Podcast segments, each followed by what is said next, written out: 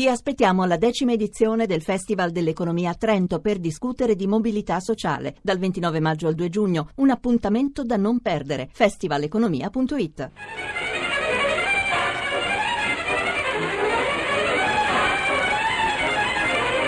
La Cesenatico a Betone ci riserva una partenza pittoresca. Abbiamo già detto addio al mare e ora ci lasciamo alle spalle anche le ultime vele.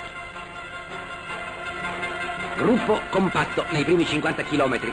Poi si registrerà la prima fuga, con De Santi protagonista di una solo di 100 km.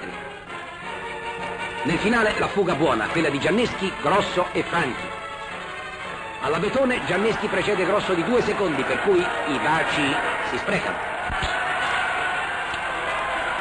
Coppi, giunto quinto con 13 secondi di vantaggio su Koblet, perderà due minuti sullo svizzero dalla Betone a Genova.